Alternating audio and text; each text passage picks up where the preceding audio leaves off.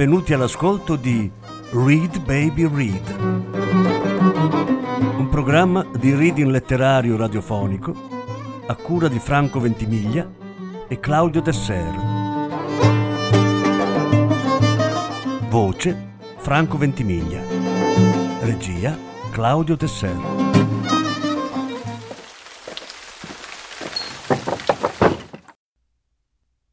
Don De Lillo il silenzio. Terza parte. Max disse: Succede ogni anno. I nostri apparecchi, un'esibizione aerea rituale. Max ripeté quest'ultima frase e guardò Martin per avere conferma della portata espressiva di quanto aveva detto.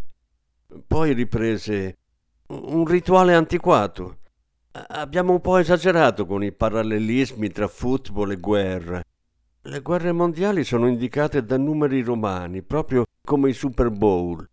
La guerra è un'altra cosa, la guerra succede altrove. Reti nascoste, disse Martin, che cambiano di minuto in minuto, di microsecondo in microsecondo, in modi che vanno al di là della nostra capacità di immaginazione. Guardate lo schermo nero. Che cosa ci nasconde? Nessuno è più intelligente dei cinesi, disse Diane, a parte Martin. Max teneva sempre gli occhi fissi sul giovane. Di qualcosa di intelligente, gli disse. Non fa che citare Einstein dalla mattina alla sera, più intelligente di così. Ok, una nota a piedi pagina del manoscritto del 1912. I concetti belli ed eterei di spazio e tempo. Ha nulla di particolarmente intelligente, ma è una cosa che amo ripetere spesso. In tedesco o in traduzione? Eh, dipende. Spazio e tempo, disse lei. Spazio e tempo. Spazio-tempo. In classe non facevi che citare le note a piedi pagina. Scomparivi dentro le note a piedi pagina. Einstein Heisenberg, Gödel, la relatività, l'incertezza, l'incompiutezza. E ora scioccamente cerco di immaginare tutte le stanze in tutte le città dove viene trasmessa la partita, tutte le persone prese a guardare l'incontro, oppure quelli che come noi se ne stanno seduti e perplessi, abbandonati dalla scienza, dalla tecnologia, dalla logica comune. D'impulso Diane prese in prestito il cellulare di Martin, ritenendolo più adeguato alle circostanze contingenti. Guardò Max. Avrebbe voluto chiamare le figlie. Una era a Boston, sposata, con due figli. L'altra si trovava da qualche parte in Europa in vacanza. Pigiò alcuni tasti, agitò il telefono, lo scrutò e diede dei colpetti con l'unghia del pollice. Niente. Martin disse da qualche parte in Cile. Diane aspettò che Martin proseguisse e lui proseguì. Mi attengo rigorosamente a quanto affermato da Einstein, a dispetto di qualunque cosa possano aver scoperto, previsto, immaginato i teorici a proposito delle onde gravitazionali, le supersimmetrie, eccetera, eccetera. Einstein e i buchi neri nello spazio, lui ne ha parlato e poi noi li abbiamo visti, miliardi di volte più massicci del nostro Sole. E lui ne ha parlato decenni e decenni fa. E il suo universo è diventato il nostro. Buchi neri, l'orizzonte degli eventi, gli orologi atomici, vedere ciò che non è visibile. Il Cile centro-settentrionale. L'ho già detto? Hai detto tutto. LSST, telescopio ottico per salve ad ampio raggio. Da qualche parte in Cile, hai detto anche questo. Max finse di sbadigliare. Ma torniamo al qui e ora. Quello che si è verificato qui è un guasto a livello di sistemi di comunicazione che non coinvolge nessun altro, in nessun altro luogo del mondo al di fuori di questo edificio o forse di questo quartiere. E, e quindi cosa facciamo? Andiamo a parlare con gli altri inquilini del palazzo, i nostri cosiddetti vicini, disse Max. Guardò Diane, poi si alzò, si strinse nelle spalle e uscì dalla stanza. Gli altri due rimasero seduti senza dire niente per qualche secondo. Diane si rese conto che non sapeva star seduta in silenzio in compagnia di Martin. Qualcosa da mangiare, magari durante l'intervallo, se ci sarà mai l'intervallo. Einstein, disse lei, il manoscritto. Sì, le parole e le frasi che lui ha cancellato. Possiamo vederlo pensare. E poi la natura del manoscritto, i numeri, le lettere, le espressioni. Quali espressioni? La forza esercitata dal campo, il teorema dell'inerzia dell'energia. E poi punto di universo, linea di universo. E poi Weltpunkt, Weltlinie. E poi le pagine del facsimile che diventano meno sbiadite, ma solo per poco, verso la fine del libro. E poi una custodia, una copertina rigida pagine 25 x 38. Un grosso volume. Lo sollevo, giro le pagine, ci do una scorsa. E poi, disse lei, è Einstein. La sua grafia, le sue formule, le sue lettere, i suoi numeri, la pura bellezza fisica di quelle pagine. Tutto ciò, questo scambio di battute, aveva qualcosa di erotico. Le risposte di Martin erano rapide. La voce lasciava trapelare il fervore di chi non ha ancora rivelato quello che conta veramente. Diane continuava a guardare lo schermo nero davanti a sé. E poi, e poi, cinque parole. Quali sono? Legge di composizione delle velocità. Ripetilo. Lui lo ripeté Diane avrebbe voluto farglielo ripetere un'altra volta, ma decise che era meglio finirla lì. La coppia insegnante e studente a parti invertite. Martin Decker. Questo è il suo nome completo, o quasi. Diane chiuse gli occhi e ripeté mentalmente quel nome. Disse Martin Decker, vivrai da solo per sempre. Lo schermo nero sembrava una risposta plausibile. Poi si girò a guardarlo. Ma lui che fine ha fatto? Che fine hanno fatto gli altri? Gli altri chi? Le due sedie vuote. Vecchi amici, più o meno, marito, moglie. Ritornano da Parigi, mi pare, o da Roma, o dal Cile settentrionale. Il Cile settentrionale. Max tornò e andò dritto alla finestra che dava sulle vuote vie domenicali. Parlarono delle porte alle quali aveva bussato e di quelle che invece aveva tralasciato. Le porte, considerate nella loro natura di strutture a pannelli, divennero il principale argomento di conversazione. Meritavano descrizioni accurate, graffiate, macchiate, riverniciate di recente, Interpellare i vicini dello stesso piano non avrebbe avuto senso. Al piano di sotto cinque porte.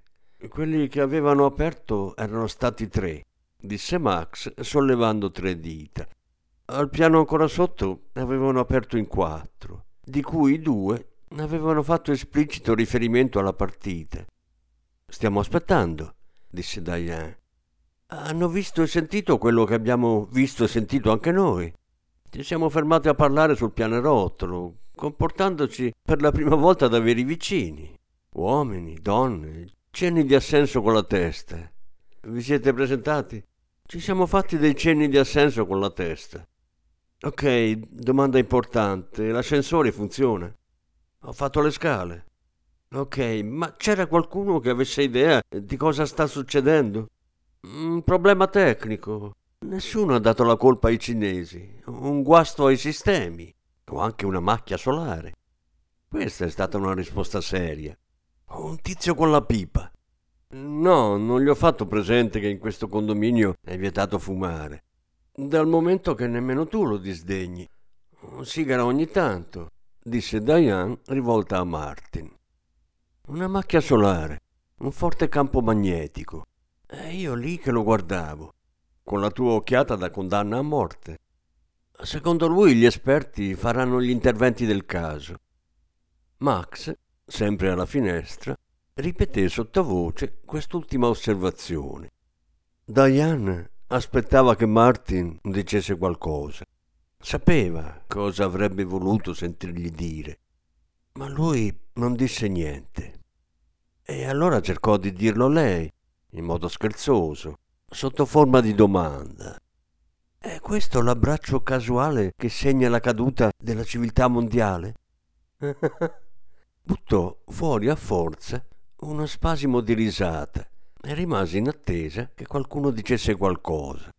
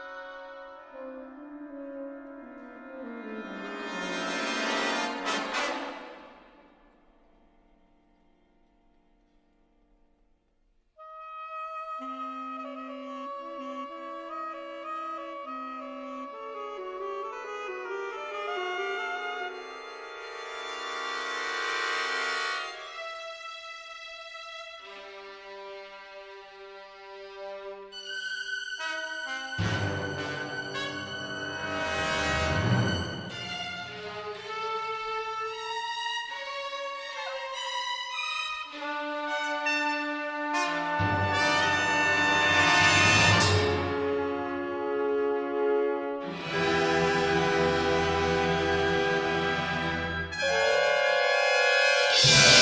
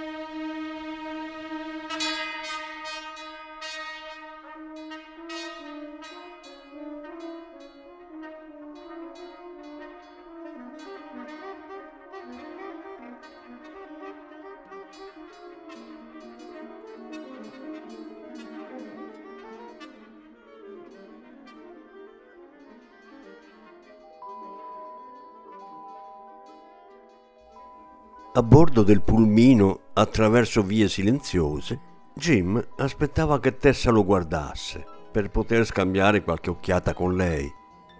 Stipate sul veicolo c'erano altre persone, due assistenti di volo, un uomo che parlava da solo in francese, un altro che parlava con il cellulare scuotendolo e maledicendolo. Altri si lamentavano, altri ancora in silenzio cercavano di ricostruire cos'era successo, chi erano. Erano un tremolante ammasso di metallo, vetro e vite umane piovuto dal cielo. Qualcuno disse siamo precipitati, a un certo punto era come se stessimo fluttuando nell'aria, una cosa incredibile. Qualcun altro disse a fluttuare non direi, magari all'inizio, ma l'urto è stato forte. Siamo usciti fuori pista. È stato un atterraggio di fortuna. È scoppiato un incendio, disse una donna. L'aereo sbandava. Ho guardato fuori dal finestrino. L'ala era avvolta dalle fiamme. Jim Cripps provò a ricordare cosa aveva visto. Provò a ricordare la sensazione di paura. Aveva un taglio sulla fronte, una lacerazione che ora non sanguinava più. Tessa continuava a guardargli la ferita, avrebbe quasi voluto toccargliela, perché forse pensava che così entrambi avrebbero ricordato meglio gli eventi. Toccare, abbracciarsi, parlare senza sosta. I cellulari non funzionavano, ma in questo non c'era niente di strano. Uno dei passeggeri si era slogato un braccio e aveva perso alcuni denti. C'erano altri tipi di ferite. L'autista aveva detto che erano diretti a una clinica. Tessa Berens, il suo nome lo sapeva, aveva con sé il passaporto, i soldi e il cappotto, ma il bagaglio e il quaderno no. Né aveva memoria di aver superato la dogana o di aver provato paura. Si sforzava di ricordare le cose con maggiore chiarezza. Insieme a lei c'era Jim e la sua compagnia era un punto fermo. Di lavoro Jim faceva il perito liquidatore presso una compagnia di assicurazioni. Chissà perché questa cosa la rassicurava. Era buio, faceva freddo, ma in strada c'era una persona che faceva jogging, una donna in maglietta e pantaloncini che avanzava a ritmo costante sulla corsia riservata alle biciclette superarono altre sporadiche persone che andavano di fretta, lontane, pochissime, nessuna che li degnasse di uno sguardo. Ci manca solo la pioggia, disse Jim, e così avremo la certezza di essere in un film. Steward e hostess, con le divise leggermente strapazzate, non parlavano. Alcuni passeggeri del pulmino rivolsero due o tre domande al personale di volo. Vaghe risposte, poi niente. Dobbiamo ricordare di continuare a ripeterci che siamo ancora vivi, disse Tessa, abbastanza forte da farsi sentire anche dagli altri. Il tizio che parlava francese cominciò a chiedere qualcosa all'autista. Tessa provò a fargli da interprete. L'autista rallentò adattandosi al passo della donna che correva. Non aveva nessuna risposta in nessuna lingua da dare a quelle domande. Un signore anziano disse che doveva andare in bagno, ma l'autista non accelerò, chiaramente intenzionato a procedere di pari passo con la donna. E la donna continuava imperterrita la sua corsa, lo sguardo dritto davanti a sé.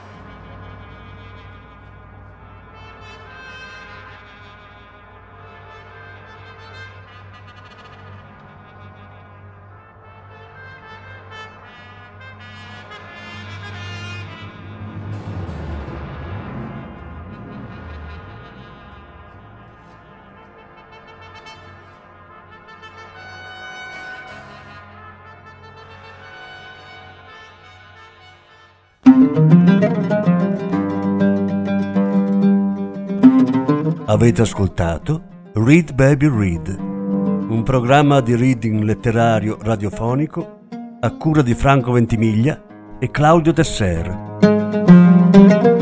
Grazie per l'ascolto, alla prossima settimana. La successiva parte sarà trasmessa la prossima settimana. Thank you.